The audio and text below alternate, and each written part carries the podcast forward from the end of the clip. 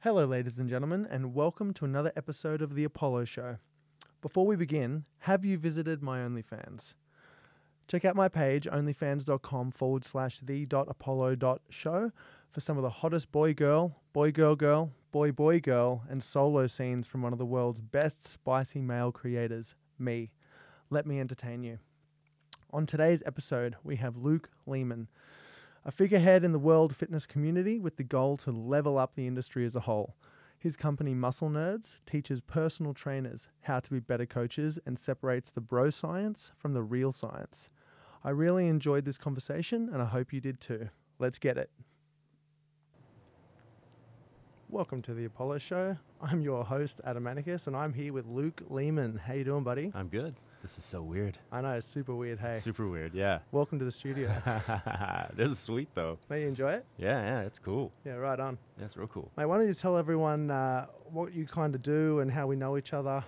Oh man. So what do we do? That's a that's a big question. So we do a lot of stuff. Um, kind of give you a backstory, I guess, um, like looking at uh, my foray into fitness and health and all that stuff. So I kind of got in the the industry as a strength coach uh, under Charles Poliquin, and spent my most of my early career focusing on that, and then uh, eventually taking over his position at Poliquin Group, and uh, Yep.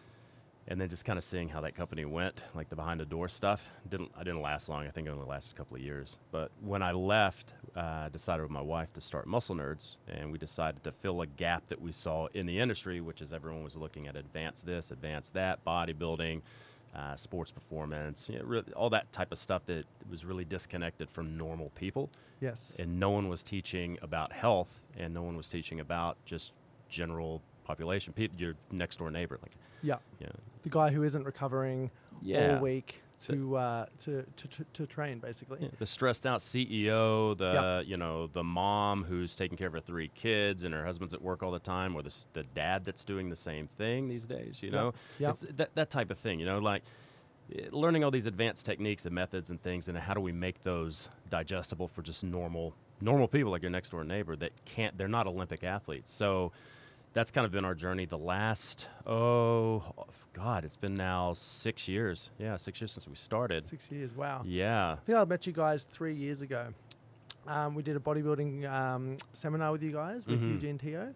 And um, yeah, really challenged a lot of the uh, preconceived kind of things that um, people just say in the gym um, that are total bullshit. Turns out like carbs are bad for you. yeah Um, you know, can't out train a bad diet. Well, you can't you can't out train a bad diet, but um, you know, bunch of stuff. Yeah. So, uh, really good. Yeah, so you know, it's it's one of those things. It's like there's so much.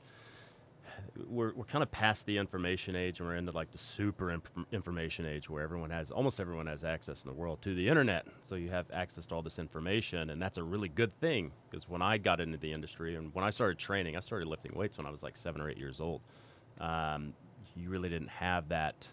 You didn't have that convenience of just being able to get online and talk to some expert. The, the so the good thing is you've got incredible amounts of information that you can look up at the at your fingertip, a supercomputer. Yeah. Right. The problem is there's a lot of information, so Yes. you never know who knows what they're talking about, who doesn't, and there's a lot of different, um, almost like cult-like religions in the uh, in the industry.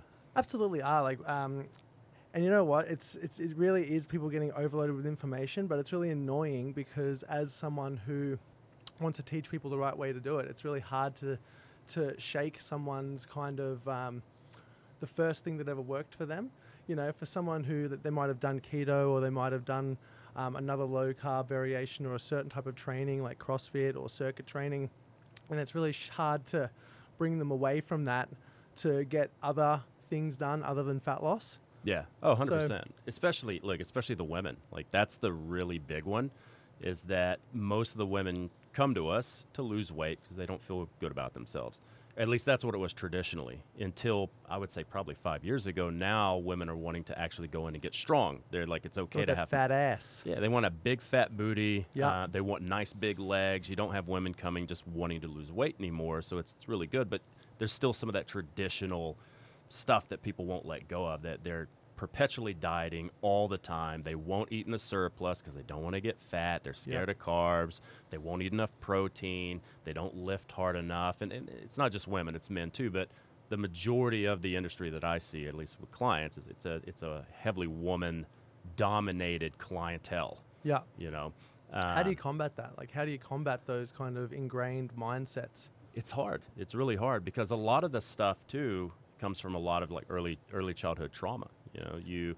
I was talking about this with a client last night who she's um, her her father's she's she's older she's around my age so she's in her 40s and her father's idea of the perfect woman is being really skinny Right. and I started, we started talking about um, that generation because her parents are around the same age as my parents. They're in the you know, late 60s, early 70s, and they grew up with uh, that kind of being the ideal of being really skinny and being like Twiggy was like a common Yeah. character back then. Yeah. And so a lot of them still hold on to that. And then when you're a kid, they think that's how a young woman's supposed to look, or you know, like a, a young man's supposed to look a certain way. And then they ingrain that through puberty that you don't want to eat that because you're going to get fat. You don't want to do this. You can't be lazy. And then people grow up with adult trauma, and it's really hard to break him out of that mindset.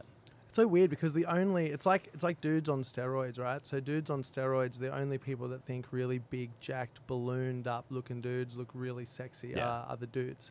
Um, same with chicks. Like the like the only chicks who like compliment on the only people who compliment women on their thigh gap that goes all the way down to their ankles is other women. Like Yeah. I, I don't know any dudes who would prefer that over a Mm-mm. you know huge pedonkadonk butt and um, strong looking rig. Like no one wants a feeble female, but also no one, no one except for other dudes or, or egoed up people really want like big jacked up, steroided up like the huge bodybuilder dudes. So there's there's those two extremes of the um, of the spectrum there.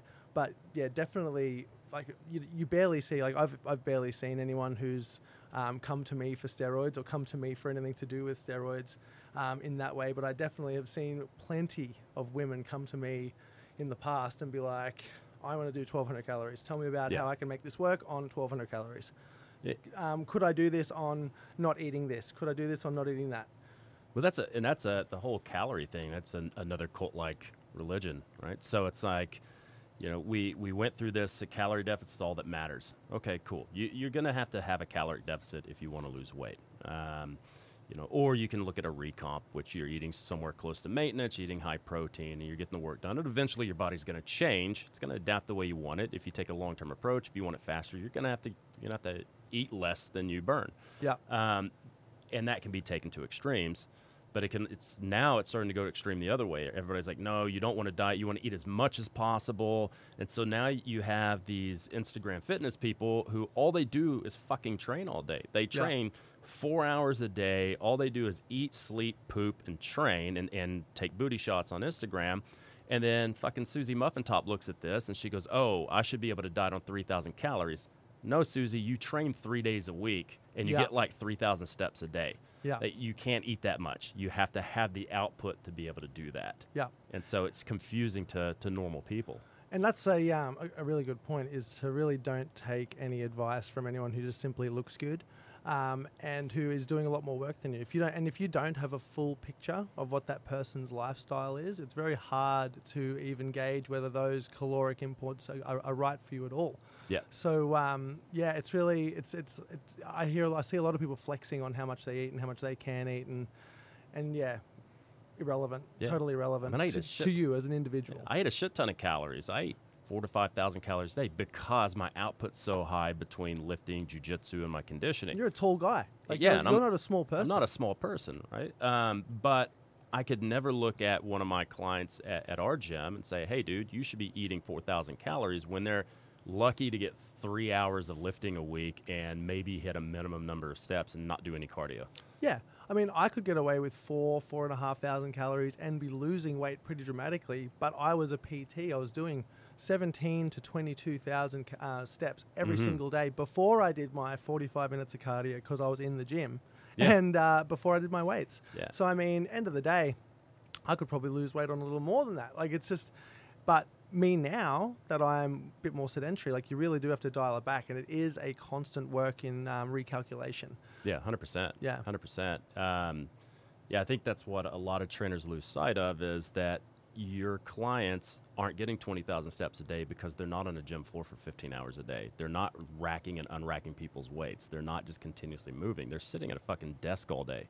Um, so that doesn't mean that we need to starve ourselves, but you have to be realistic that if you're eating, if you're a woman, you're eating 1,500 calories, you're a guy that's eating 2,200, and you have a pretty sedentary like job, and you don't do a lot of ex- extracurricular activity, you may have to diet on a little bit less calories, and there's nothing inherently wrong with that. And now the industry's saying that uh, women can't eat 1,200 or below. I have some women that I've had women that have to eat at less than a thousand calories because they've got Hashimoto's, and that's the only thing that's gotten them to lose weight.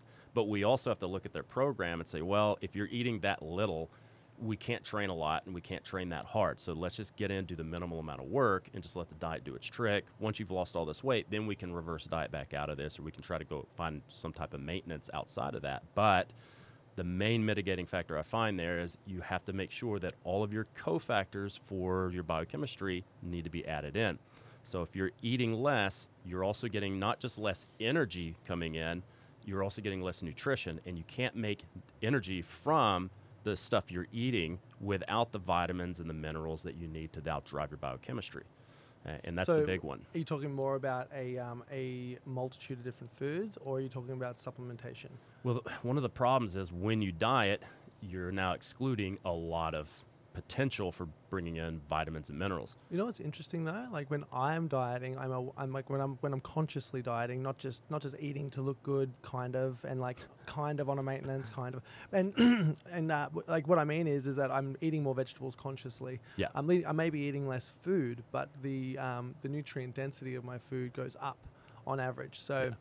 do you think that even um, eating less food but still injecting the five to eight cups of vegetables in to your diet um, is still not enough? Well, not, well, in a perfect world, that would be great. Mm. But now you have to look at the reality of training normal people. How Right. many? You, know, you tell guys that they eat, they you try to get enough protein. So that's the first thing. We get them to an acceptable level of protein. Now we need to add some veggies. So they think this tiny little, like one broccoli floret is good. Like Yeah. no, you need to fill up that plate with veggies. That's the next hurdle that's really difficult to get people to do unless they come from a vegetarian or vegan background.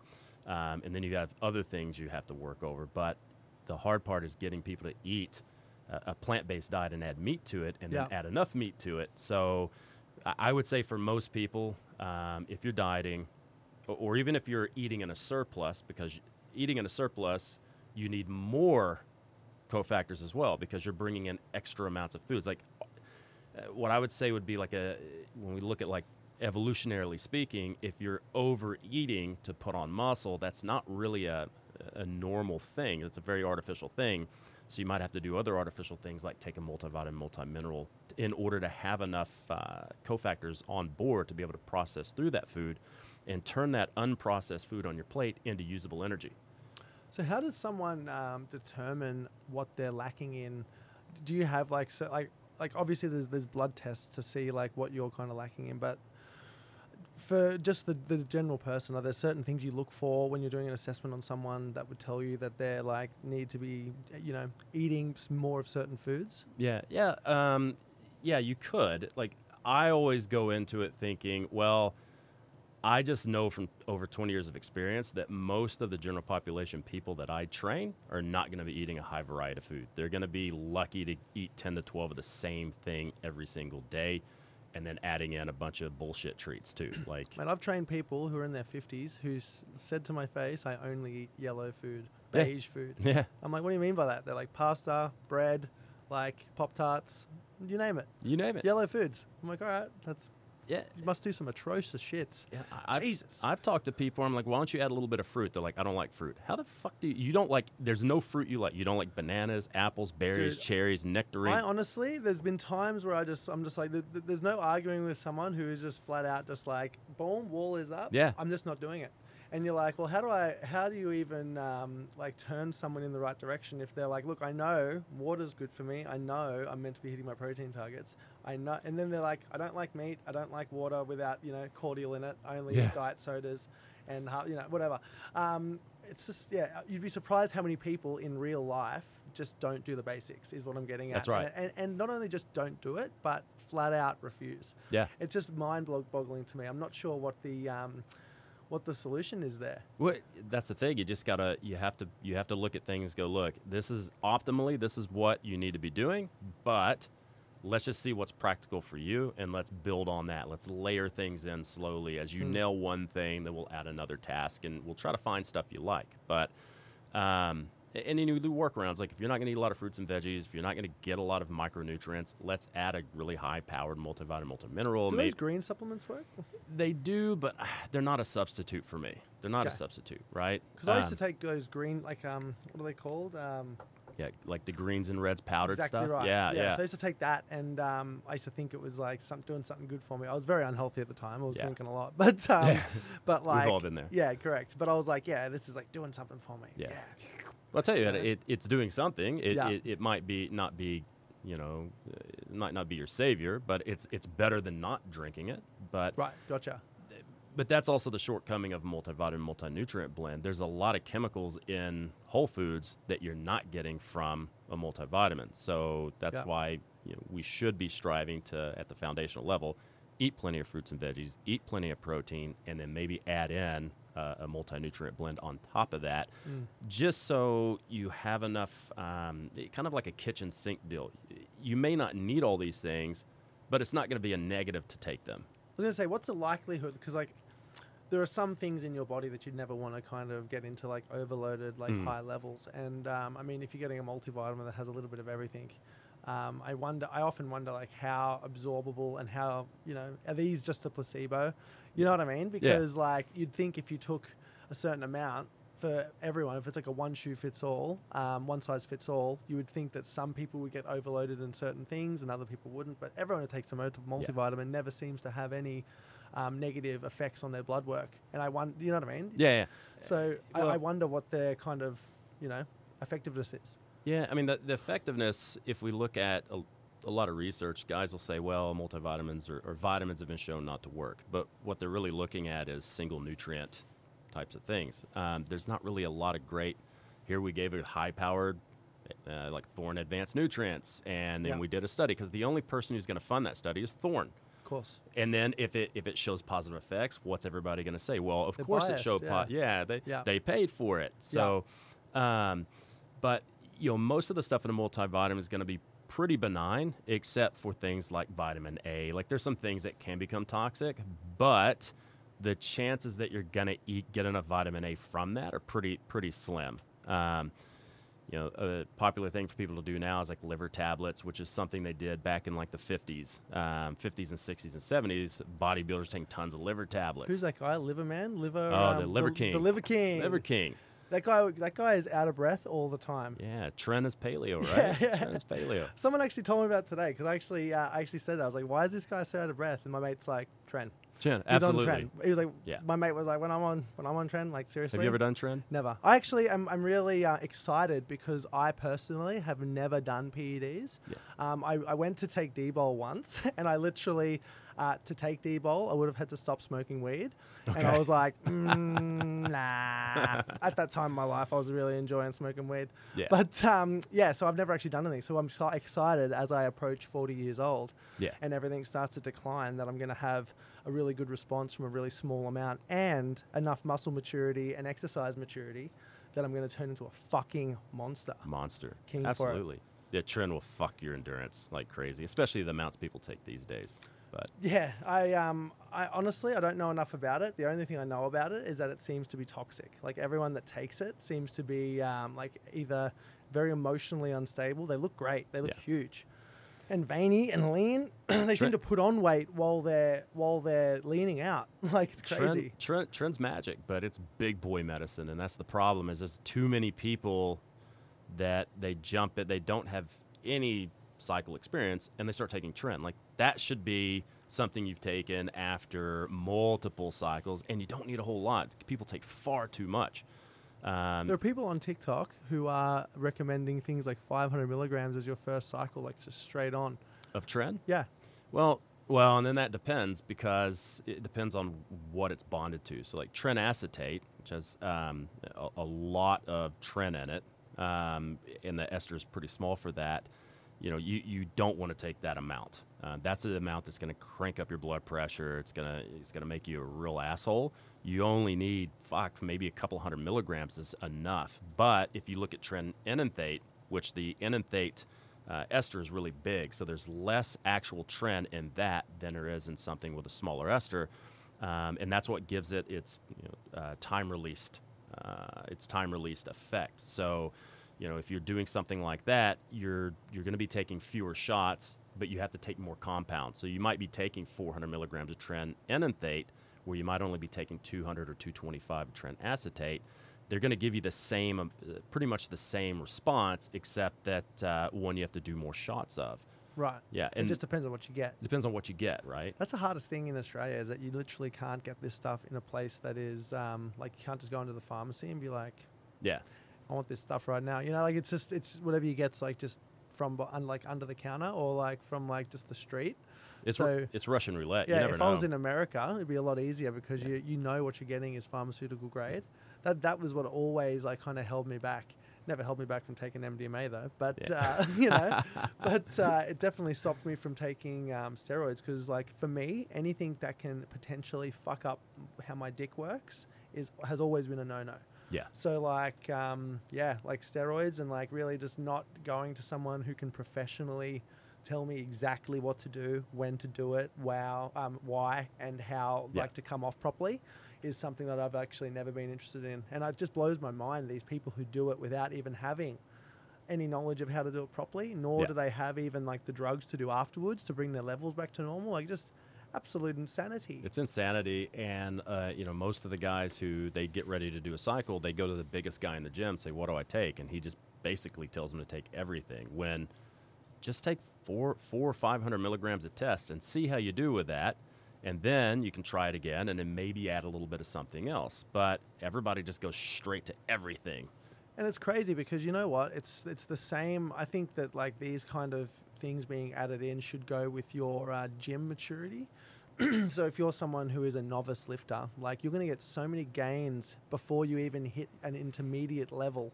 um, that it would be like it would be a waste to yeah. use it before you actually get to a, um, a level of strength that is actual actually near your strength potential as a natural human being. Yeah. Um, so I mean, like for these people who are like just getting into the gym and they just and they think they just need to get on TRT because they're in their low thirties, like you're in your fucking prime.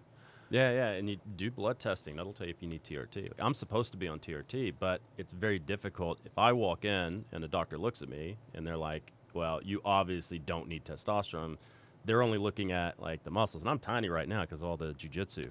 But uh, and I've dropped from 115 to close to 90 now. You were 115 kilos. When yeah, was that? That was uh, end of 2018. Yeah, wow. When I first started doing jiu-jitsu, and I just decided being smaller and faster would suit me a lot better, and I'd have a lot more endurance. So yeah, I dropped. Great. Dropped. Yeah. Working for you? Yeah, yeah, it's working. I mean, I've, I kind of uh, I miss being bigger. Yeah. But I'd rather my priority is getting better at grappling. So when I get really good, then I'll put some weight back on, and, yep. and that'll be fairly easy for me. So, but um, man, my first my first few cycles was just three or four hundred milligrams of testosterone. I'd put on 20, 30, 20 25 pounds, no problem. Yep. Then it was like testing a little bit of Deca, did a couple of those. Then it was a little test, a little Deca, a little Winstrol, and yep. then I found Tren. And right. that, yeah, so so you have a um, so like my my biggest fear with Tren is uh, that my I'll lose my hair like my hair is like my calling card mm. for like everyone that knows me. So uh, for me, it's like I want to hold on to it as long as I can. I feel yeah. like tren's like acid for your hair, for your hairline. If yeah, if, if that, you've got it in the family, people keep telling me that. My, yeah. And my my granddad had a luscious head of hair, yeah. like white hair, when he was 63 and died of heart disease, which is why I do so much cardio. But um, but honestly, like um, yeah, it's a, it's, it's a very interesting thing the uh, PEDs. But what I wanted to ask you about mm. is uh, in in university, you have uh, you used to compound your own drugs. Oh, not in university. I just used to do it at home. Oh, really? Yeah, True. yeah, yeah. So this is going way back. So, um, way, way, twenty years ago. So it, in America, it was still really frowned upon, kind of like it is right now in Australia. Like stero- Right. steroids are bad, steroid rage, and all that shit. Um, so we were ordering powders from China because powders were easier to get. So we could order the powders, um, and then we would order all the gear we need. We'd get you know micron filters, we'd get our you know all the stuff the, to pull the oil through the filters and all that, and we were just making it ourselves, um, which is good. actually actually really easy. It's just keeping the area clean. So I had a I had a two bedroom apartment, and I made one room a clean room, and I just had tables set up where I was just making personal amounts for myself and friends. Yeah, and then, uh, so the I don't know if you know like where the whole concept of tren came from. No, lay it on me. yeah, so back in the, the 80s, and there was a, a drug called Parabolin, which was basically a, very similar to Tren. Um, it, it is a basically a form of Tren, and it was made by a a French company, and they figured out it was it was a bit too toxic, didn't have a lot of medical use, so they phased it out. But it was like the miracle drug. If you could find that, that's what all the bodybuilders wanted. Well, then the supplies ran out, and then we realized, oh, it's almost the same thing in cattle pellets. Right. So we figured out how to extract it from the cattle pellets. So we all started doing that. So I would go into that, put my, my jeans and my boots on. I'd go into the feed store and order some Tren pellets, Finaplix for my cows. And Oh, I'd go good. home and make Tren. Yeah, Yeah. right. And then we found we could get uh, test propionate out of uh, a product called Synovex. Now, the problem with Synovex, it didn't just have test prop, it also had estradiol in it as well. So you, you had to you had to find a solvent that could pull the estrogen out, and then you could pull the testosterone out. So if you took that with the estrogen in it, you'd just end up getting mad bitch titties, but you'd get jacked Probably, still. yeah, yeah. But you still you'd still get jacked. You'd just be super emotional. You'd probably get bitch tits. Yeah, But- great. But Cool. we couldn't figure it out, and a pharmacist buddy of mine figured out how to pull the estrogen. So we started selling kits. So you could buy a Finaplix kit, and you could buy a Synovex kit, and you could get, I think it was uh, in a box of Synovex, you could get something like 20 grams. So that's like tw- 20,000 milligrams of test. So I started making um, bottles of 75 milligrams test prop and what was it? No, it was 100 milligrams test prop and 50 milligrams tren. So if you do one shot of those three days a week, that's a pretty solid cycle. You know? Jesus. Yeah, and Yeah, so right. yeah, it was it was a good time. It was fun. It was a fun time. Yeah, wow. So how s- h- h- how long ago was that? Oh God, that would have been uh, that would have been probably 20, 20 years ago, if not a little bit longer. Yeah, right. Yeah. Good luck getting all that stuff into uh, Australia if you wanted to make like a little. They'd pick Yeah. that stuff up way before. I don't. Yeah, I don't. I don't screw with anything now. I'm supposed to be on TRT. I had scripts in America, but it, like I said, walking into Doctor here So- is pulling teeth. What happens to someone like you who has um, negative? So, so negative effects from taking steroids at a younger age, where your testosterone just isn't doing its job the Yeah. way it, or not, your body isn't produ- doing its job like it should and producing the testosterone like it should. Right now, when you're not able to get your TRT, is that having profound effects on your on, on you as a like you can still train, you're still motivated to Mm. Yeah. train. Like I felt like periods of low testosterone in my life through overtraining and just feeling like I'm Yeah. you know, just dragging ass for a couple of weeks at a time, and um, like you, you don't seem to feel like that. Well, I mean, part of it's that, that mindset and and just accepting accepting your fate for now. If I want to live in this country, I got to play by its rules because um, I, I can't do anything illegal because I don't have PR and I don't have citizenship. Um, Yeah. So if I get caught doing anything, I get kicked out of the country. I can't come back. Of course, I've got course. businesses here, dogs here, my wife's here. Like I've got a I've got a life here. So, uh, and and I like like you said, the black market stuff, in America, black market stuff tends to be really good. Yeah. Um, here, you never know what you're going to get because Yeah, uh, now you can go on Alibaba and order the stickers and just get you some vials, put some Crisco in there, put the sticker on, and sell it. And then, unless that person does labs, they have no idea if there's anything in there or not. So I just, I'm like, fuck it. I just work on my training, work on my nutrition, try to get enough sleep, and then try to keep my testosterone as high as I can. Do you have any? Um, that's probably a good, uh, good, good thing to talk about. Do you have any um, like testosterone boosting, like natural testosterone boosting ideas for anyone out there who might want to um, peak their natural levels? You know, there's not really a lot of good ones. The the majority of the good ones is get more sleep, Yeah, and then monitor your sleep and make sure you're getting restful sleep. Um, don't train like a like a fucking idiot because a lot of people they'll do too much volume, too much training, and not play within the, the realms of what's what's the minimal amount of shit I need to do, and what's the maximal amount of shit I can recover from, and you got to stand between that, and then and try not to drink too much. Anytime you drink, so we'll say drinking, um, if you're not managing inflammation, not managing stress, that tends to increase uh, an enzyme in men called aromatase. And what aromatase does is it converts testosterone to estrogen. So then your estradiol starts to go up and your testosterone starts to plummet. Uh, and then if you're stressed out and inflamed, you're going to be creating more cortisol and cortisone, and that's going to be stealing away prime uh, chemicals that you need or molecules you need to make DHEA, which is then turned into testosterone. So if you combat poor sleep with a lot of drinking, poor lifestyle, uh, you know, not not taking care of your food and you're training correctly, um, any testosterone you do make is now has a, a big potential to be turned into estrogen, and then a lot of your um, pregnenolone and progesterone can be turned into cortisol and cortisone instead of being turned into DHEA and testosterone. So So you end up just being like a real emotional, um, like mopey bitch. Yeah, like depression, sadness, Yeah. uh, you know, all that joint aches and pains, foggy brains. A lot of that can be linked for men, especially to low levels of testosterone. Um, but a lot of the testosterone boosters, they just don't work that well. Yeah. They just don't So, work. like the ones you buy on buy on the shelf. Yeah. Yeah. I um I always assumed they didn't. Like I don't think I've ever um like even as a young fellow when I was trying when they were, when I was like looking for that magic pill, I don't think that was one of them. Yeah. Um yeah. Because th- there are some things that improve the potential. So, like a, an old one was the old Bulgarian tribulus, um, which is like puncture vine extract. Um, it does stimulate. Doesn't that give you giant loads? Um, Someone actually, a, a, a gay friend of mine, flicked me a message on Instagram once to be like, because I actually asked the question, like, how do I get bigger loads? yeah. And they were like, Tribulus. Get Tribulus from Oh, the I can give you something better than that. Um, yeah, zinc. No, no. I mean, zinc's good, but like if you want something that's not a steroid, but it's also not a supplement, if you can get your hands on Clomid, Oh yeah. Clomid's really good. Isn't for- that post cycle, like a post cycle It- therapy? It can be. Can that fuck with me? Like, like if I was to take it without, like, just, just, just to take it for, for, for huge loads? Yes, well, some of the side effects. Sometimes it can make you a bit emotional. It can also give you little spots that you see in your eyes. But Okay. but it depends. Worth the loads. Worth the loads. worth the loads, right? That's like the Peter North special. Peter North would take Clomid. Oh, and have would he? Massive loads. He'd shoot Dude, across the fucking I remember room. Peter North. I he was the man. Yeah, he was the man. I shot some loads to some Peter North. He was my porn. hero when I was a kid. Hey mate, hundred Yeah, percent. He yeah. was my hero. They He's do the, the slow mo and it just be like Spider Man. yeah, big zinc ropes. Perfect. Perfect. But even guys that are that are wanting some TRT Yeah.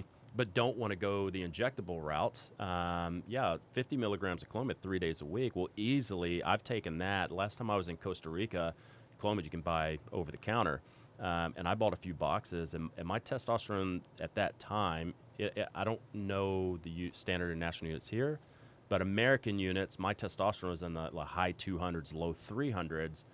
And uh, after probably six to eight weeks of taking Clomid, just 50 mgs Monday, Wednesday, Friday, I was back in like the six, 650, 700 range. Wow. Okay. Yeah. So, but so the first thing is increasing your total testosterone to a, a, good amount. Doesn't have to be super high, but you you need to have enough of it, and then you need to make sure that enough of it is bioavailable, which means controlling sex hormone binding globulin, which that can How do you be that? Um, steroid wise, Proviron. That's if you want to do an oral that's super mild and benign. If you can get your hands on it, it's hard in Australia and it's expensive, but Proviron at like 25 milligrams a day is really good, and that can be done really long term because it's non-toxic. Um, goes really good with a, a cycle. If you're doing a cycle and take that, it tends to be uh, anti-estrogenic and also creates more bioavailable testosterone. Now, if you want to supplement, um, stinging nettle tends to be pretty good for that. Uh, and I've heard I've heard saw palmetto, which people usually take as protective of the prostate. Um, I've, I've heard that that might actually uh, decrease sex hormone binding globulin, but I'm not really sure because I haven't found a lot of literature that's really has really good um, uh, positive effects from it. Yeah. Right. Yeah, boron. Yeah, Boron. boron's another one. Six milligrams of boron a day. Okay. Yeah. There you go. Heard it here first, guys. So, so with you guys, like you, your your company, Muscle Nerds, does like I, I I knew about you guys through seminars. So I came to one of your seminars, and I came to a whole bunch of seminars after that because you guys are so fucking awesome um, at what you do. And what you do is teach personal trainers on how to become better personal trainers um, by kind of breaking through all the kind of shit that we learned from the gym bros growing up that we kind of took as gospel. That is now been kind of deemed as um, kind of right, but not, and this is why. Yeah. Um, when do you guys start? You you, you do um, you do seminars all over the world, like, and obviously for the last two years, that has not been the case. Mhm. Um, and we've just I think we're starting to open up now, but not really. Um, and it could shut at any time. Like, have you got plans to, to start um, any online? Not sorry, online. Any in person um, seminars in, in in the future? Yeah, you know, I, m- I miss the in-person teaching. That's what I love to do the most. But uh, we'll, we'll probably keep it to Australia for now and, and lot at our gym because as much as I miss traveling, I miss going to the Netherlands, I miss going to London, uh, I miss going to back home to Texas. But um, again, because my non-PR status, if I leave the country, I'm not guaranteed I can come back. Um, so it's not to me. It's it's not worth it. So Yeah. our goal right now is to start taking most of our stuff and putting it online.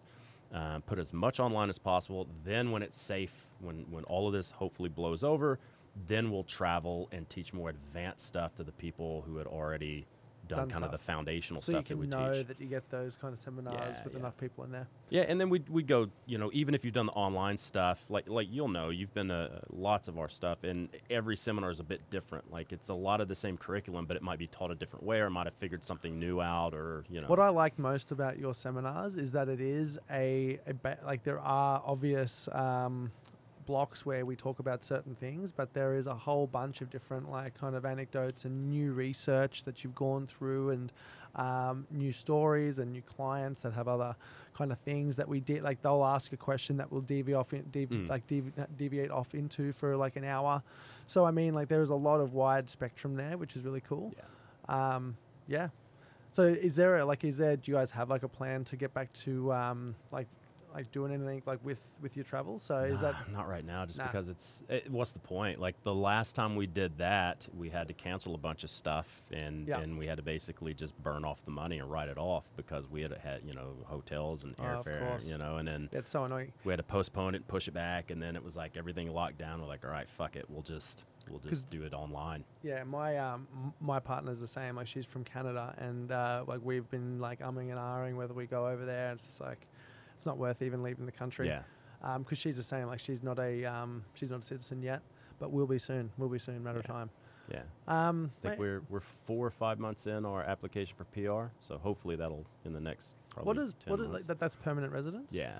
So, um, what does that actually entitle you as a um, as as someone who's here as a visit like as a what do you call it?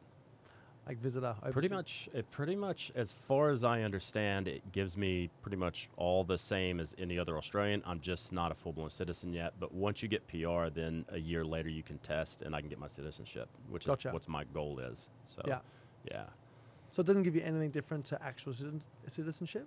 Not really. Not Right. that I know of. I think Right. I think you have pretty much all the same privileges of a citizen. You're just not yet a citizen, but it's the precursor to becoming a citizen.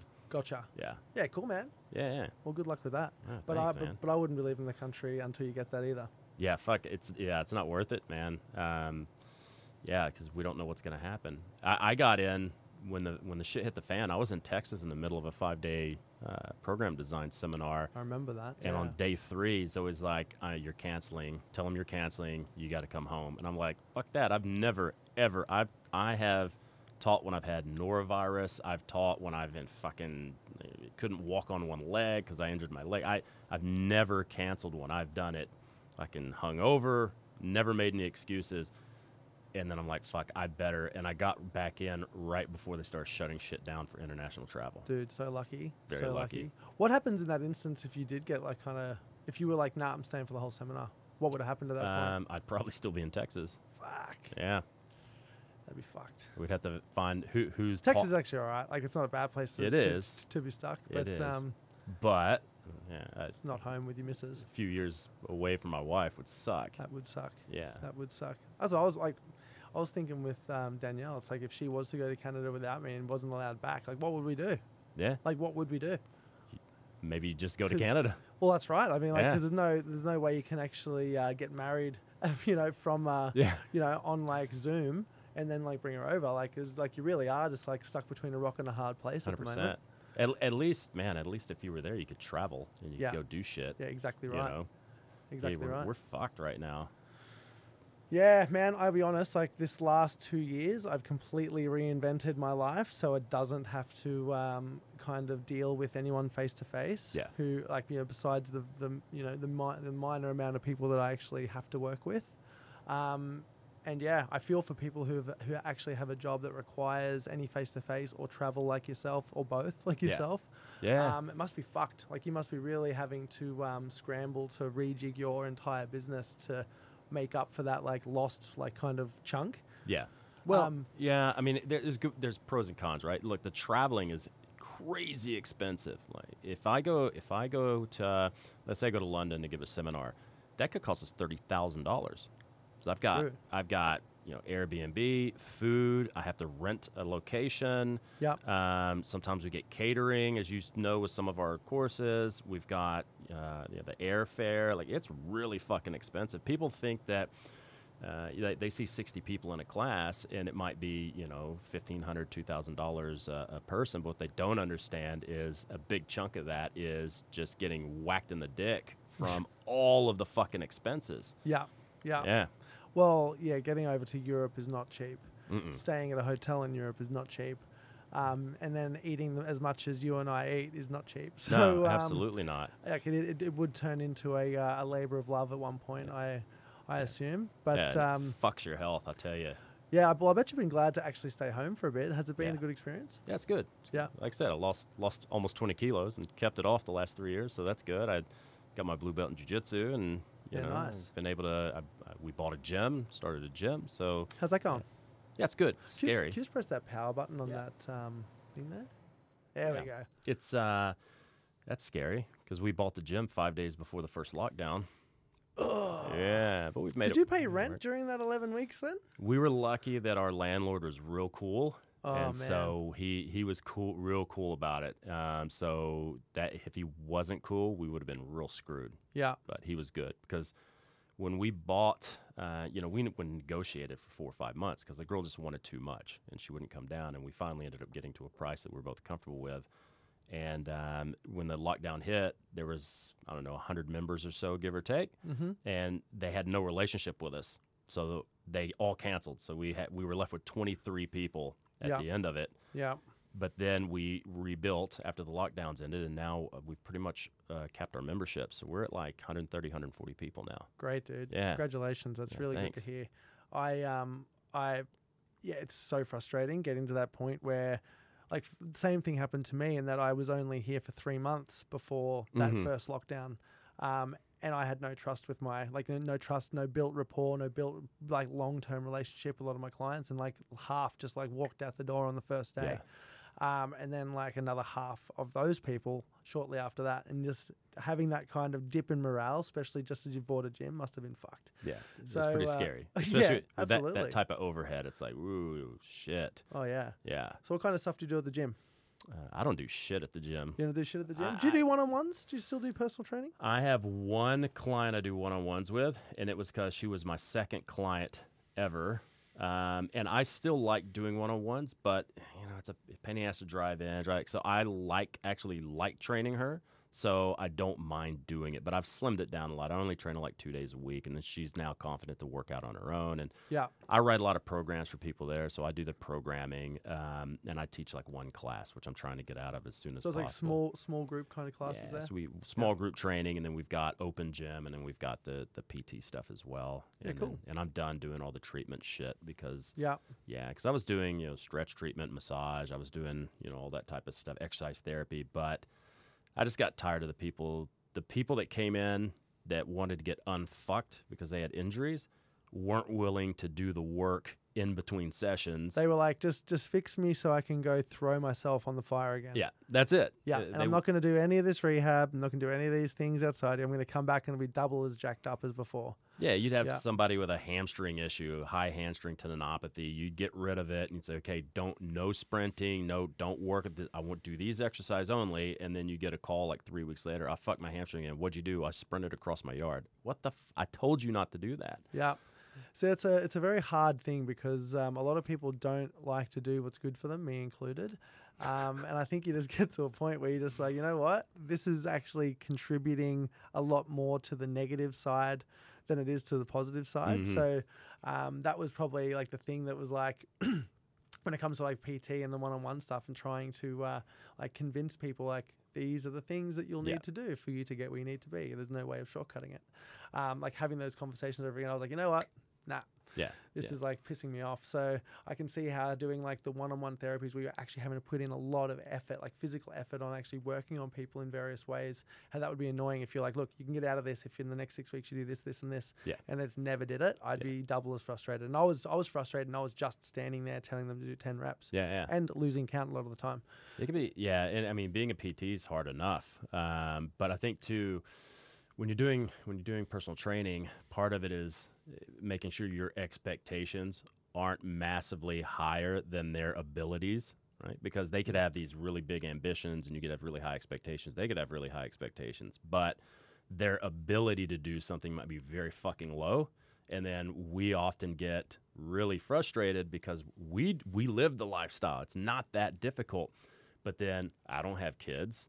I don't have a normal job. Like I can sit at my computer all day. I can make food when I want it. I can meal prep. It's not a big deal. I know how to cook. A lot of people don't know how to cook anymore. So a lot of it becomes frustrating that you're like, look, you would be here and you would get the same results as these other guys I've trained if you would just do what they do. And then you have to realize, oh, you can't actually do that. Like you got three kids and your three kids play sports and they go to two different schools and your husband's at work and he's doing shit and he's making excuses why he can't take the kids and like you're fucking busy.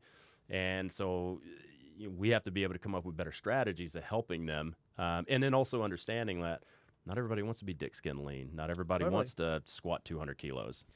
And I love that about your techniques is that you use a range of different um, like exercise methodologies and you whip them all together. So, um, like you even use like a thing called animal flow, Yeah. which is like a what's the best way to explain it? Like um, a way of moving, which is kind of like gymnastics. It uses your core in a very different way, like a bunch of different ways. Um, it kind of kind of fun, fun way to do Yeah. um, a bunch of, but it's also really hard.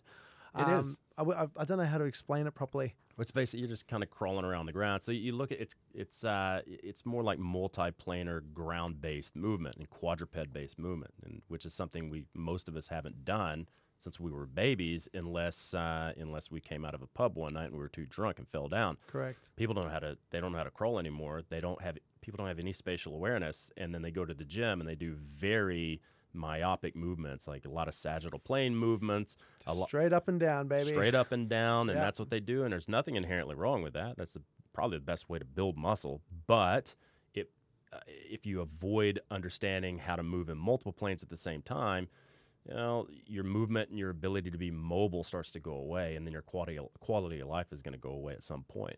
Yep. And you know what? If you make it a little bit more fun for Yeah. people, they're more likely to do it.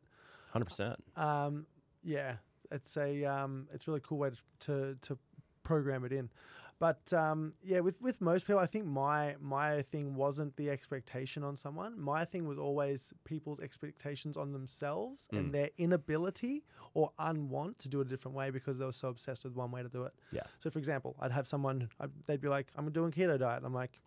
You can try, but a better way is to do it this way. If you add some food you like, and then Yeah. they'll like fail one week, and I'll be like, okay, try again, and then they'll fail again. and I'll be like, okay, let's try it my way, this way, add this in. They're like, no, I can do it, trust me. Yeah. And then all of a sudden, you're six weeks deep, gotten absolutely nowhere, and you feel like you're pulling your hair out. That's Yeah. what I mean by um, I was like dealing with frustrations and, and stuff as a PT. Yeah, I mean, I, I went through the same stuff when I first got in. I, I couldn't because I was used to being an athlete, like a highly competitive athlete. I thought all my clients should be that way, and they should all be able to do the right thing. And I lost a lot of clients initially Dude, I think that's a it must be like a phase that all PTs go through Yeah. at the beginning because I was exactly the same. And I see younger PTs, I see what they're doing in the gym. I'm like, they're doing five by five. They're doing like Yeah. they're doing these like really um, like like powerlifting um, style programs with like you know muffin top Sally, Yeah. and she like has barely even walked walked before. Like she just came off the couch. So I Yeah. mean like.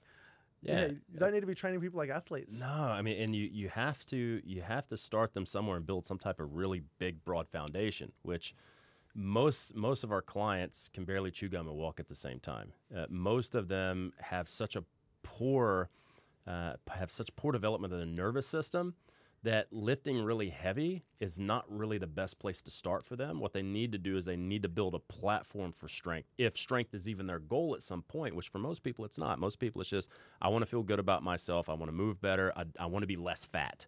I think, yeah, it's funny because if you dress it up as strength, I think, um, like, but what you do with um, like the animal flow is definitely strength work. Yeah. Like, but like most people don't think they want strength because they just think of strength as like someone screaming with blood spitting out their nose under a wide stance squat, you know? Um, but they don't actually see it as like you just need a base amount of strength to do what you want to do without, you know, you go do like the gardening once a, once every three months. You're not going to blow your back out on Yeah. the on the three bags of soil you got to lug around. Yeah. You know, but people don't see that. They just think they want to lose weight. Just want to do cardio. Just want to. Yeah. That's you know that's been a big argument with with me and the people at my gym is when we first started doing the group training I was writing like very highly specific and I say highly specific towards like fat loss and muscle gain and I was writing really good proper periodiz- periodized programs um, and then I kind of backed out of that and we were still doing that but then we started adding in some huffy puffy work so we started adding in some giant sets with some cardio stuff and they actually like that better Yeah. and so it's like, okay, I, I what I know is going to work the best for them isn't exactly what they wanted to do. And from a business perspective, I'm like, okay, I'm going to write controlled F45E type stuff, but Cool. safe because they enjoy that. So we might do a giant set and throw a, a sprint or a row at the end of it and just do Mate, I love that shit. Yeah. What I hate is what you just said. Like F forty five. I look at that. Like I've I've been in a class before where I was looking around. I literally thought my head was going to explode because I just saw all these very unstable people doing jump lunges. Yeah. And you're just like, man, even I wouldn't do jump lunges, even though I've got injuries, but I'm very stable. But man, Yeah, F forty five is a funny one because you might have forty people in a class and two two coaches like that. You can't. You have to have a.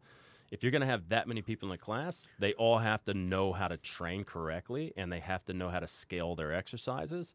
I used to own a gym, and our gym was small group, small group Yep. classes, and um, we had eight people per class as a maximum. Yeah. And I guarantee you, if I had close to eight, and there was someone who wasn't of the same level of everyone else, I felt like a shit fucking person because I would be spending all my time with the f- with the person who was novice, Yeah. who didn't know what they were doing, even though they'd been onboarded. But it's just if you don't have the so if you've got 40 people in a class, it's near impossible to have them all doing the right thing, especially if they're dynamic, fast movements designed for cardio.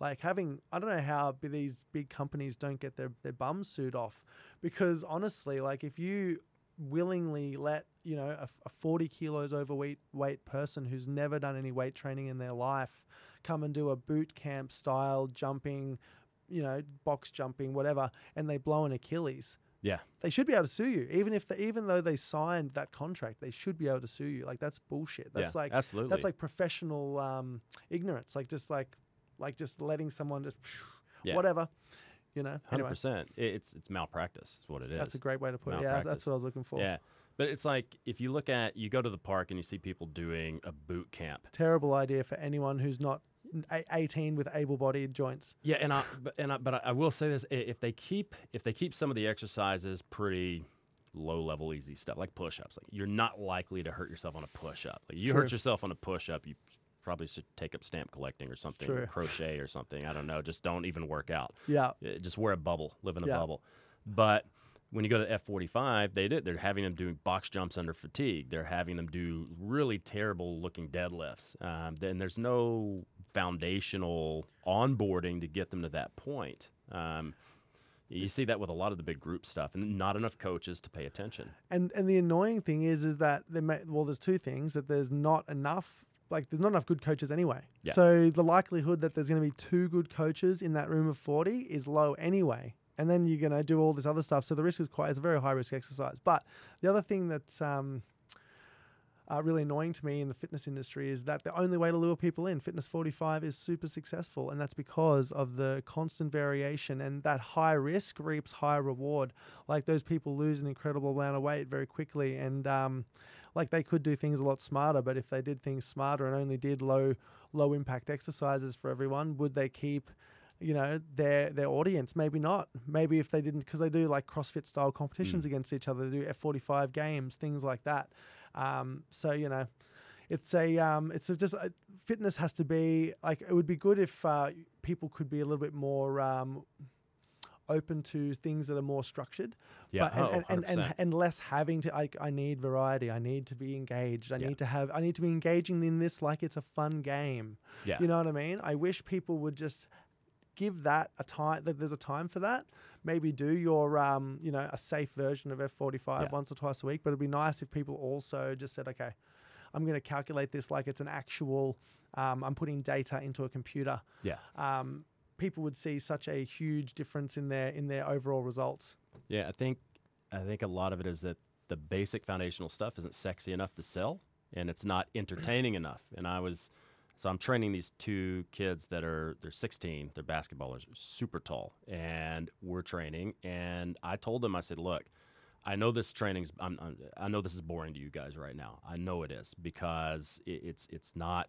you know, fancy, there's no shiny bells and whistles and shit, but this is what you need to do now to be able to get better at basketball. Like that's period. You want to get stronger, you want to get a higher vertical, you have to lay the foundation with this boring ass shit. And um, if you're trying to get strong, training is not entertaining. It is very boring and it's very repetitive, especially at the beginner level where you have to have the low repeated efforts. If you want to get really good at the squat, guess what? You're going to have to squat one or two times a week for a very long time for like 40 minutes straight both times before you need to do anything else. And but people get really bored, and that's what we found too. When I wrote, because I was writing GBC stuff and and and six twelve twenty five, and um, the clients would do two or three sessions to go, ah, this is boring, and I'm like, look. I need to explain to you what we're doing here. We're using strength training to get stronger and build muscle. And like, well, I want to lose fat. I'm like, okay, that has to do with your diet. I don't want to talk about my diet. Yeah. welcome to the frustrating world of personal training that's it. everyone And they, they're like, I'll just run more. Can't we do more uh, Yeah. cardio stuff? You're not uh, you're not going to pay me to watch you run on a fucking treadmill. Like that's not. You're paying me to teach you a very technical skill. Um, so just I'm like just trudge through this for a few months and tell me what happens. We had guys that were deadlifting 80 kilos. Into three months, they're deadlifting 150. Now they fucking love lifting. They're like, holy shit. exactly that's the great well you know what that is our whole life i feel like right now with um with e- being easily distracted like you know i'm on my phone i'm doing an email oh i get a facebook notification i go into that oh i get an instagram notification go into that it's given no one everyone no um, sticking power to they want instant gratification. They want to feel good now. They want to feel like they're doing the big weights now.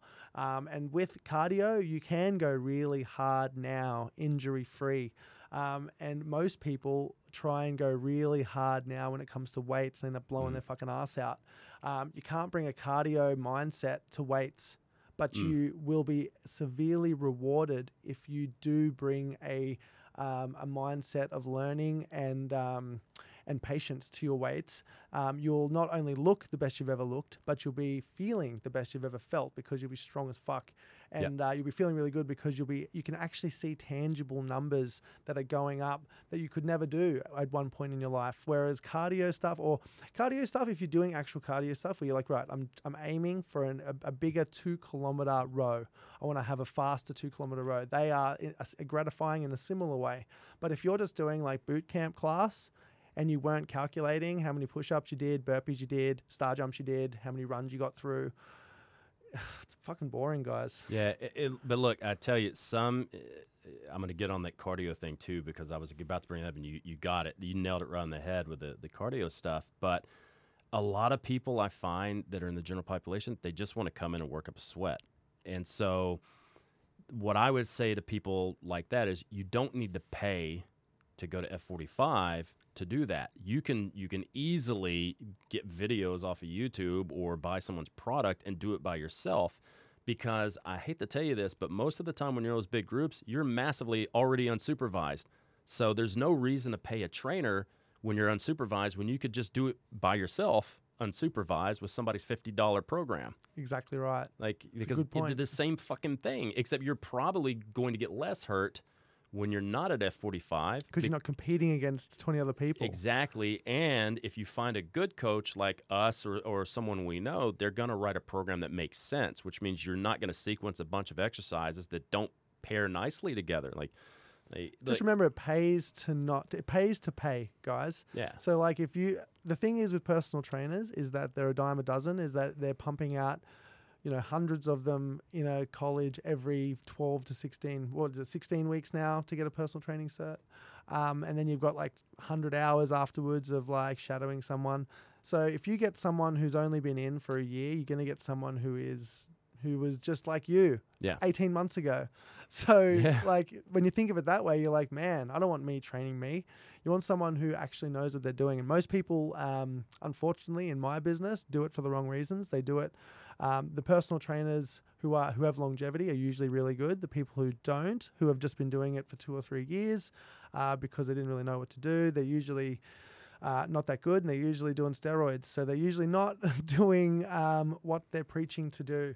Yeah. So um, yeah, you want to be shopping around when you're looking for places to train because there are a lot of smoke and mirrors when it comes to the fitness industry. It's not Oh, all hugely. um, chicken, rice, and vegetables. Hugely, and most of the people that are getting it now don't have any time under the bar. They've they they've never trained, or they've trained very little, maybe a year, and they've said, "I want to do this for a career." And now you're training with somebody who's only got who's only been lifting 12 months longer than you have, so they have no they have no idea what the fuck they're doing, and they're giving cookie cutter programs because they don't know enough functional anatomy, they don't know enough physiology or biology. They're giving nutritional advice, and they're basically just copying pasting stuff off, you know, bodybuilding.com.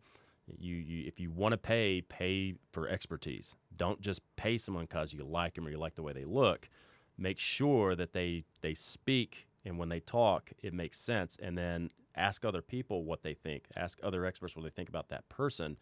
Because man, I, I've been in the education side of this for over a decade, and there's a lot of uh, Dunning Kruger going on in our industry where people think they're uh, smarter than they really are, and they think that their knowledge is much deeper than it really is. And there's not a lot of depth or breadth of knowledge uh, in the industry, uh, at least not what they need to know.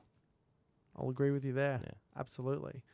Um, Conditioning. I do want to say something. on, please, to please. get it- you made a really good point there. People need to understand the difference between exercising and training. Right? You, you're not hiring somebody as a personal exerciser. You're you're hiring them as a personal trainer. So if you go to a trainer, they should have benchmarks for you. They should be saying, okay, let's have a condition. I like three goals. What's your physique goal, conditioning goal, and your strength goal? Okay. If you don't have them, I'll assign them to you. Okay. So it might be if you're really out of shape, your conditioning goal might be let's get your VO2 max up. Let's test it. And then let's set a benchmark in three months to retest that. If you're really fucking weak, okay, let's just figure out what you need to do to make these lifts stronger. And then if you're overweight, what do we need to lose? If you're under muscled, what do we need to gain? That, that's the stuff that your trainer should be talking to you about and be monitoring that stuff. Resistance training is fairly easy. You're either lifting more or you're getting more reps. Fairly simple. Conditioning is not not as cut and dry as that. Because most of the people that are doing their cardio, they're doing it to chase calories. They're not actually doing it for a performance goal. When you when you leave cardio as a caloric burn and you leave that off the table and focus on getting faster or going further in a certain amount of time or going further without being in pain and feeling muscle burn, you should be focusing on that. Look at performance metrics. So if you're going to do a 2000 meter row today, and let's say you do you do a real awful 2000 meter row like 10 fucking minutes, which is real fucking bad. Set a goal. Okay, what do I need to do to get to nine minutes, eight minutes, seven minutes? Once you get to closer to seven minutes, that's pretty fucking good. Uh, but you should be striving to improve the conditioning stuff the same way you would try to improve the weight training, like you would improve the number on the scale, the way your body composition is, the way your pictures look, the way your clothes fit. But people never look at conditioning as what is the end goal? What am I getting out of this other than just burning a bunch of calories? Exactly right. Like I found that when I started doing um, specific broken up into the systems conditioning, um, like I do do a lot of aerobics, but I'd also have done in the past like sprints. Um, and then like 90 second sprints, which were, were awful. But like you're just hitting these different systems and um, challenging yourself in a different way. And honestly, like I've never been more challenged in my life than doing four 30 second sprints with five minutes rest in between on the Yeah. Airdyne. Um, like I literally was like shaking. It was very weird, very weird experience, and I'm actually terrified of that workout. So if anyone wants to try something terrifying, four sets of 30 seconds on the Airdyne, trying to get around 100 RPM the entire 30 seconds, and then lay in the starfish position in your living room or on the on the gym floor because you're going to need it. Um, but yeah, so um, yeah, the thing is with with people do don't, don't people don't do what they don't do. So what I found is that men don't do a lot of cardio. Yeah. Um, they don't they don't value cardio. They think it's going to kill their gains or some bullshit. And women don't tend to do weights. And women tend to do a Yeah. lot of um, Body a lot pump. of a lot of body pump Yeah. for their weights, and they don't actually do uh, any structured weights. So I think um, good piece of advice for everyone is just to kind of um, honestly analyze your um, entire health regime, not just fitness but health, like your sleep, your training, your types of training, like split those up, your cardio, your weights, and uh, just see what you. All I all all you would all I would do as a personal trainer is see your chinks in your armor and just see where we need to kind of iron those out, and then we press all your strengths forward as we start to bring the weaknesses up. But Yeah. you can identify those yourself, and I'm, I think everyone, if you're honest with yourself, even right now, you you you you, you know what you're not doing. I know what I'm not Yeah. doing. Um, mate, if you were 10 years younger, what would what advice would you give the 10 year old? If you were if you were to meet the te- you 10 years ago, what would you give the advice for him? I would tell him start learning if we're not we're just talking life shit, right? Whatever. The first thing I would tell myself is learn how to manage your money and start investing and saving money. Stop fucking around and partying so much. Stop doing so many drugs.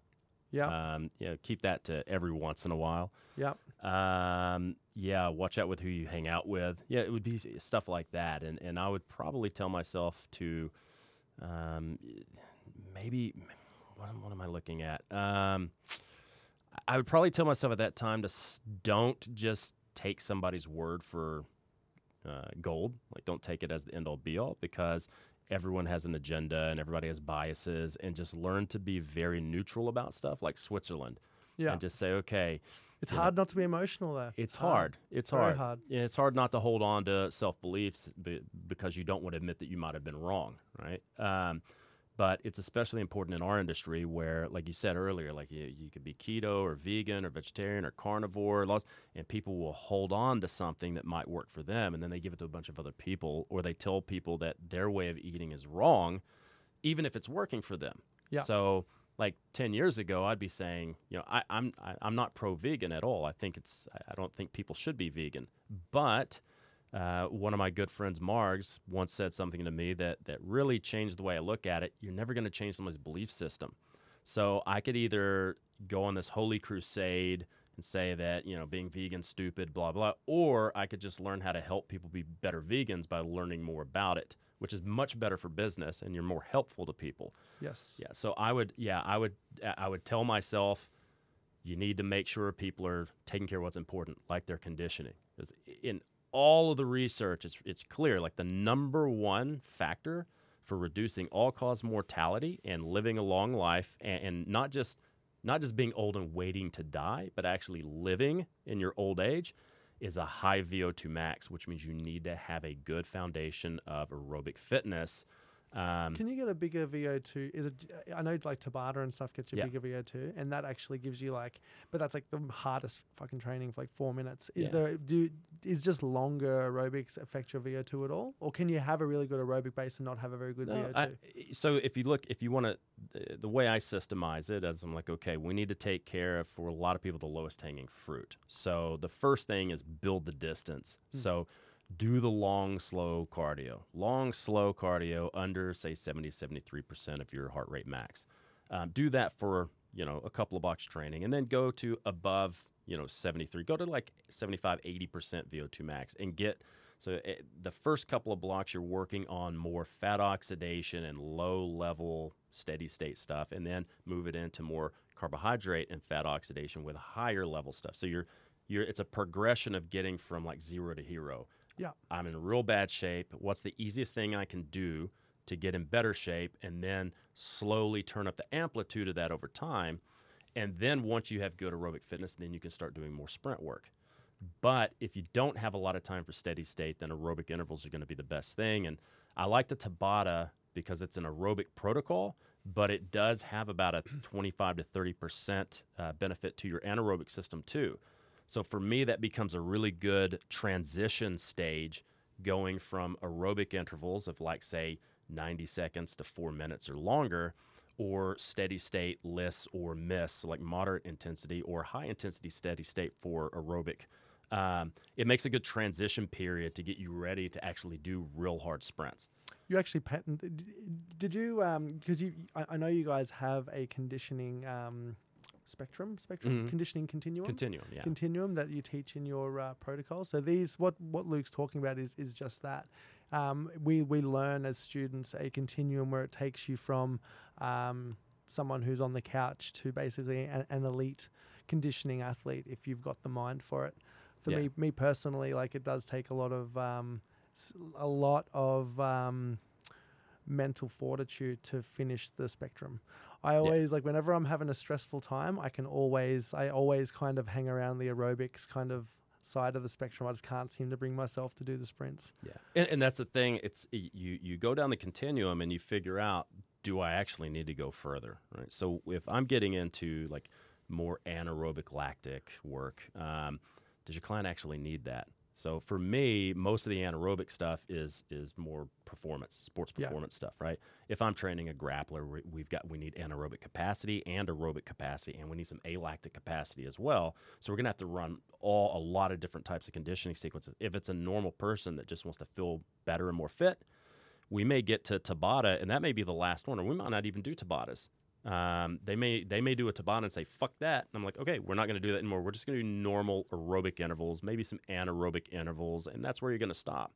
But for me, once you cross that threshold into anaerobic conditioning, I'm thinking, what is the performance adaptation we're looking for? Um, or we might be going into you know anaerobic with complete uh, rest. So we're looking at more like speed and power development and things like that. So most people, the majority of people are training, don't even need to go into anaerobic land. Well, if you're if you're someone who just sits on the couch slash Yeah. office desk all day, um, you're right. There is no reason to. Well, th- but doesn't the anaerobic stuff burn more fat? Like like for me, when I was doing those thirty second sprints, like I feel like I was. I fat. I couldn't keep it on. I feel like I would have to Yeah. really go out of my way to eat the amount I, you know, to actually get that fat on because I was just like, Yeah. it was doing something different to just the normal aerobics. Yeah. Well, if you look at anaerobic, when you're doing sprints, like you're doing 20, 30 second sprints, you're pretty much doing weight training. It's just a Right. different way of producing force. Mm. So if I'm lifting weights, I've got high mass and low acceleration. If I'm running really fast, I've got high acceleration and I've got low mass. So it's just another way to build force. And yes, it will build muscle, especially as the, the faster you can go and the more force you can develop. There is some some hypertrophy producing. Um, Well, mate, I've definitely built some there. quads. I had some skinny legs when I first started with you guys, and it's all responsible for the uh, from the cycling. I've, I've never done more cycling in my life. oh, cycling's the best. It is the best. I It's the actually bought a. Concept Two bike out there. I just saw so, that. just so I can do it. It's so good. Like if you look at um, a lot of people when they think about cycling, they look at Tour de France where the guys are skinny. Yep. But that's just a factor of what they're doing. Like it doesn't make the, if they don't want to be too muscular because they have to carry that over however many hours and up and down hills. Now, if you look at velodrome uh, cyclists that are on the oval, those track cyclists have massive fucking legs. They're absolutely ginormous. Is that Massive. Qu- the German guy they call Quadzilla? Yeah. Absolute monster. His legs are the size of my torso. If people go, "I don't do cardio; it's going to kill your gains." Look at those fucking guys. That's right. and they still do road cycling. The velodrome guys don't just go at the track. They do long rides, like 30, 40 kilometer rides, just like Yeah. the Tour de France guys. Well, I mean, I tell you, like I'm, I'm uh, like my twenties kind of evolved from like um, being the guy that was allergic to cardio, scared to lose my gains, also not living the lifestyle, drinking and eating like like dog shit. Like, so why did I even care that cardio killed my gains? I was not. I was basically didn't want to do cardio. You had bigger rocks to deal with. Exactly right. Anyway, came through and uh, obviously you changed my mind about cardio. Started doing a lot of cardio, so I probably average when I'm when I'm doing it probably three, four, five hours a week on top of my you know three, four weight sessions a week. And I tell you, I've never looked better. I've never. It's not like I've started doing all this cardio and I'm like, oh. I love how lean I am, but I wish I was bigger. I haven't lost size. Like I'm not uh, like I've I've lost belly size. Maybe my arms look the same width as they always have because my arm to waist ratio has lessened Yeah. or become more. You know what I mean? My, but my arms look bigger against my waist because I don't have this fat gut anymore. But um, yeah, And- but and the, like, the I main thing is too is how you feel. How I feel great. Feel. I yeah. feel great. Like honestly, like you don't even you don't even realize how bad you're sleeping until you start sleeping good, and then Yeah. you're like, my god, I was waking up to piss five times a night. Like every hour, like most most like it was like every hour almost. It was like every ninety minutes I was waking Yeah. up to piss, and that's assuming I was able to get an eight hour block. I was probably sleeping six hours, Yeah. but like only sleeping every ninety minutes. You know, Yeah, it's- so um, it's wild. It's like every single client that we get that we tell them we're going to do a pretty hefty block of aerobic straight out of the block, and then we're going to get real fit, and then we're going to get rid of it. You do like eight weeks of that, they get into their ninth week. We're like, oh, we're going to pull the cardio out. They get mad. They're like, no, no, no, no. I like doing the cardio. It makes me feel good. Can we keep the cardio in? Cool. If you keep the cardio in, now we can use that to replace some calories. So I can add some calories back, and you can just do that as long as you're recovering okay but you feel so amazing once you get really aerobically fit. yeah, It's, you have less fatigue, you sleep much better, it's much less joint pain. You I could never go back to, to doing like five reps or less and drinking, you know, three liters of milk on top of a four thousand calorie diet. Yeah. Like it's just it's just not something I'm interested in now Yeah. that I feel this point. And you could feel this way too, everyone. Yeah, Yeah, hundred percent. Seriously. But Why don't you tell everyone like where your um let me go on, one, go on. one- sorry, I got one last thing because I want to finish that thought you asked about low intensity versus the high intensity stuff for VO2 max. So think about it with resistance training. Okay, if you want to get real fucking strong, you're going to lift singles, doubles, triples. You're going to stay between one to five reps. Like that's kind of the money spot for strength. for strength. Yep.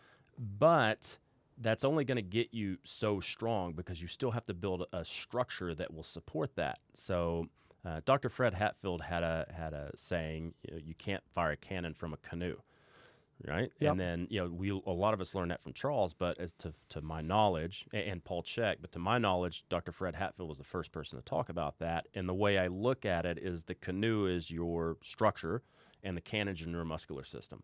So if I've got a certain size boat or canoe, I can put a bigger cannon, but at some point the cannon's too big and the boat's going to sink. I need to reinforce the boat. So if I just reinforce the boat initially with hypertrophy, strength, endurance, and all that, I can build a structure that's going to hold a bigger cannon if I decide to go into the heavy strength work. Gotcha. So with the conditioning, it's the same way. I need to have enough muscle to be able to produce force if I'm going to do you know high threshold stuff. Uh, but I also need the gas tank as well, and the long, slow stuff, LISS and MISS, and high intensity aerobic steady state training is what's going to build the engine that raises your VO2 max. And that stuff will get your VO2 max to a sufficient level. Um, for most people, like we use our calculation that we use is uh, we monitor you know, maximal heart rate divided by average heart rate, and we divide that by 15.3. And that's during a 12 minute cardiac output test. That'll give you a number.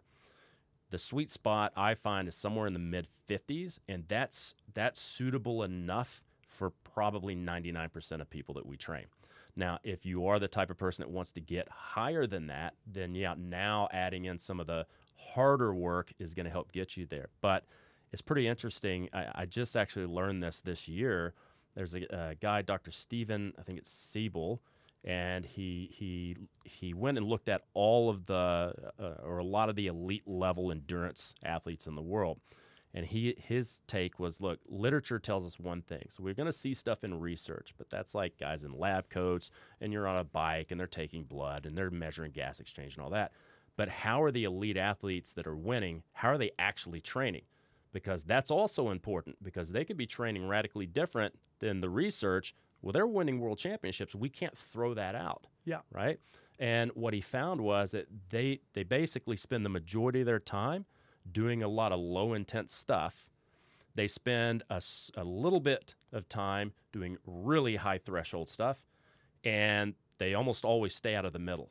So what he found was 80%, 85% of the stuff they would do would be LISS and MISS, like just really long, easy runs. Yep.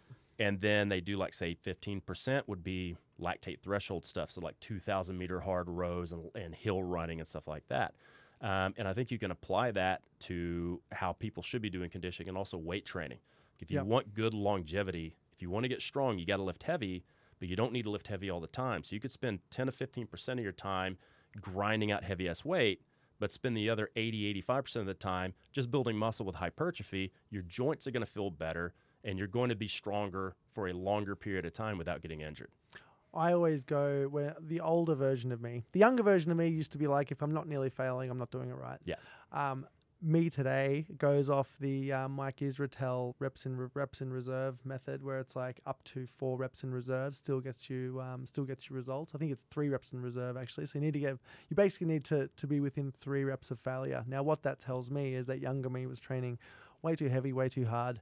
Um, and not allowing myself enough recovery, regardless of Yeah. my drinking status on the weekends. If I'd not drank, I wouldn't have got enough recovery t- with how I was training. I was training to failure way too often. Um, now I, I barely get any injuries uh, because we stay three reps away from failure. So for people, um, I actually have a que- question for, for you with uh, for for people who are listening in who are not in the best shape, who are looking to get started, who are looking for just simple steps to uh, kind of get forward, not just things to do, but like things to look at for like that, like just to give them a gauge of where they're at, like um, with their blood pressure, where they where, where where is ideal to be at, like with their resting heart rate in the morning, what should that be at?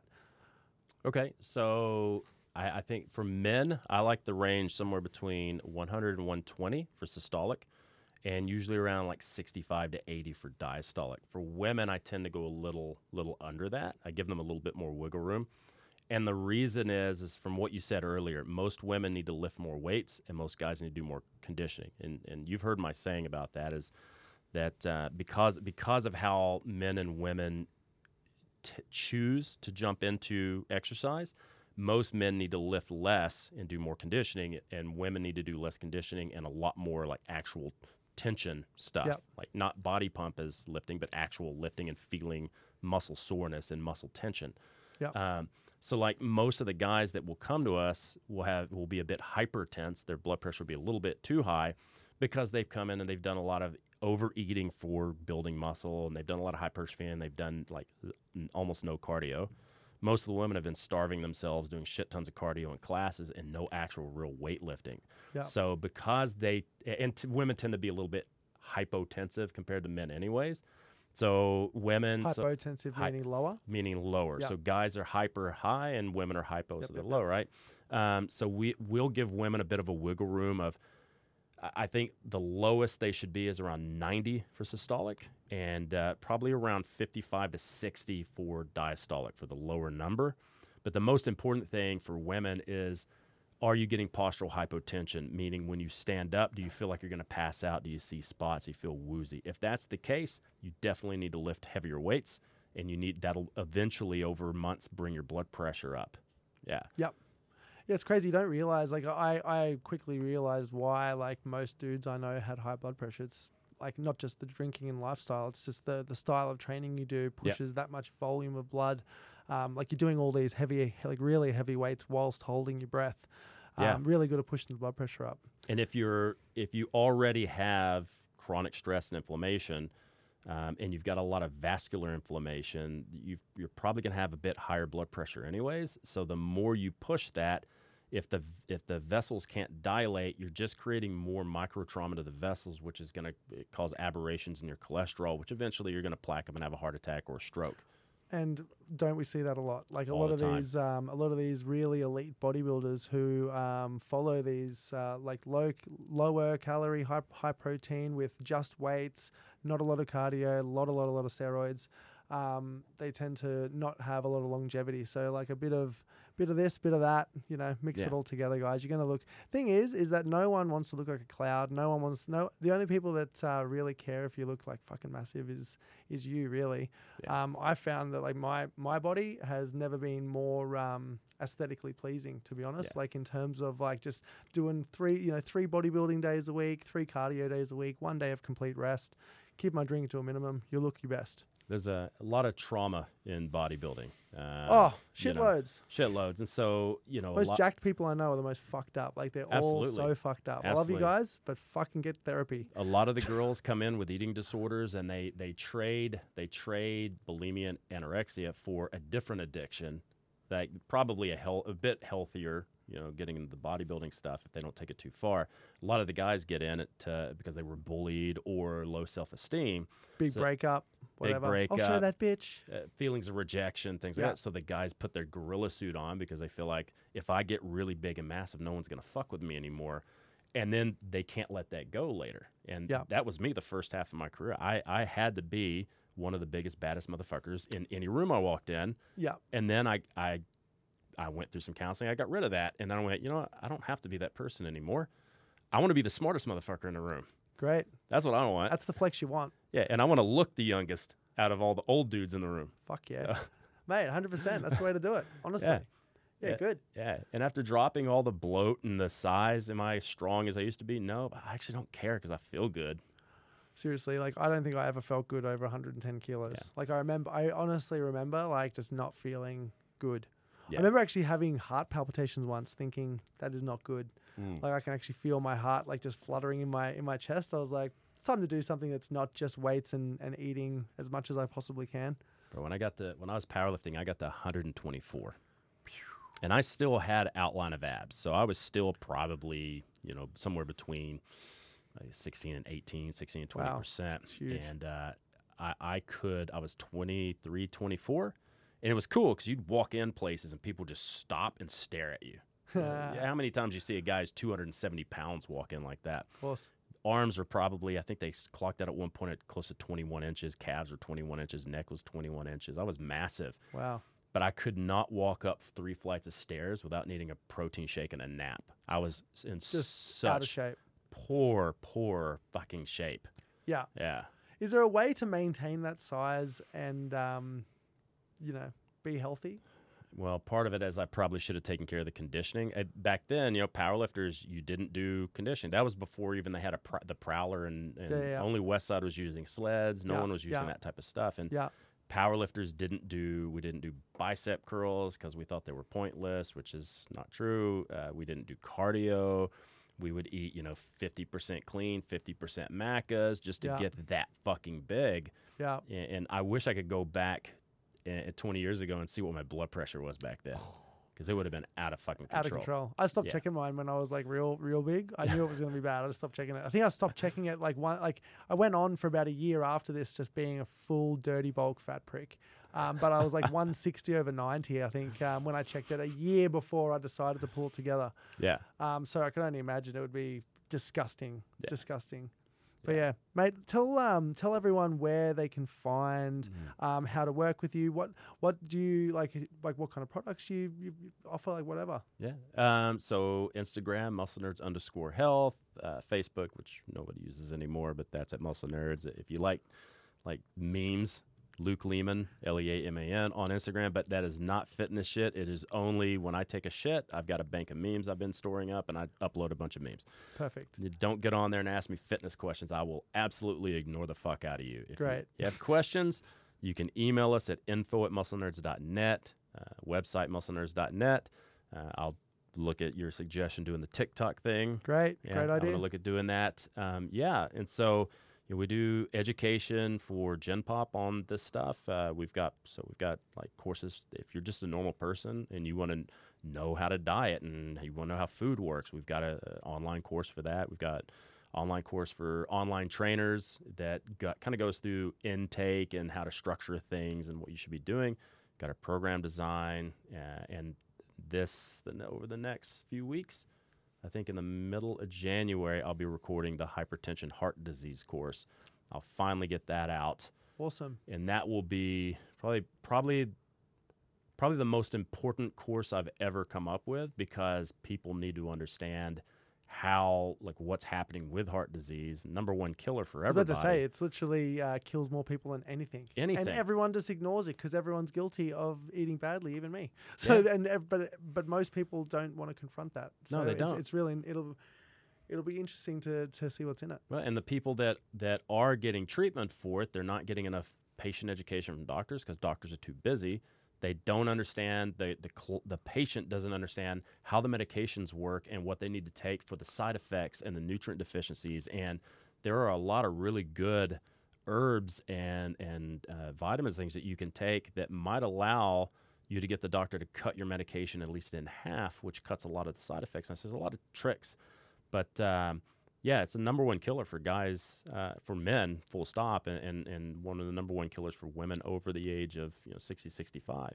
So women are fairly well protected until they hit menopause, and then their blood pressure tends to skyrocket if they're not if they if they're not prophylactic against that. Yeah, right. So hopefully, we'll have that out in February. Awesome, dude. Yeah, That'd be sick. Well, thank you so much for coming and have a chat. It's an absolute pleasure to have you you here. bet, man. Legend. Thanks everyone for uh, chiming in, and I'll see you next episode.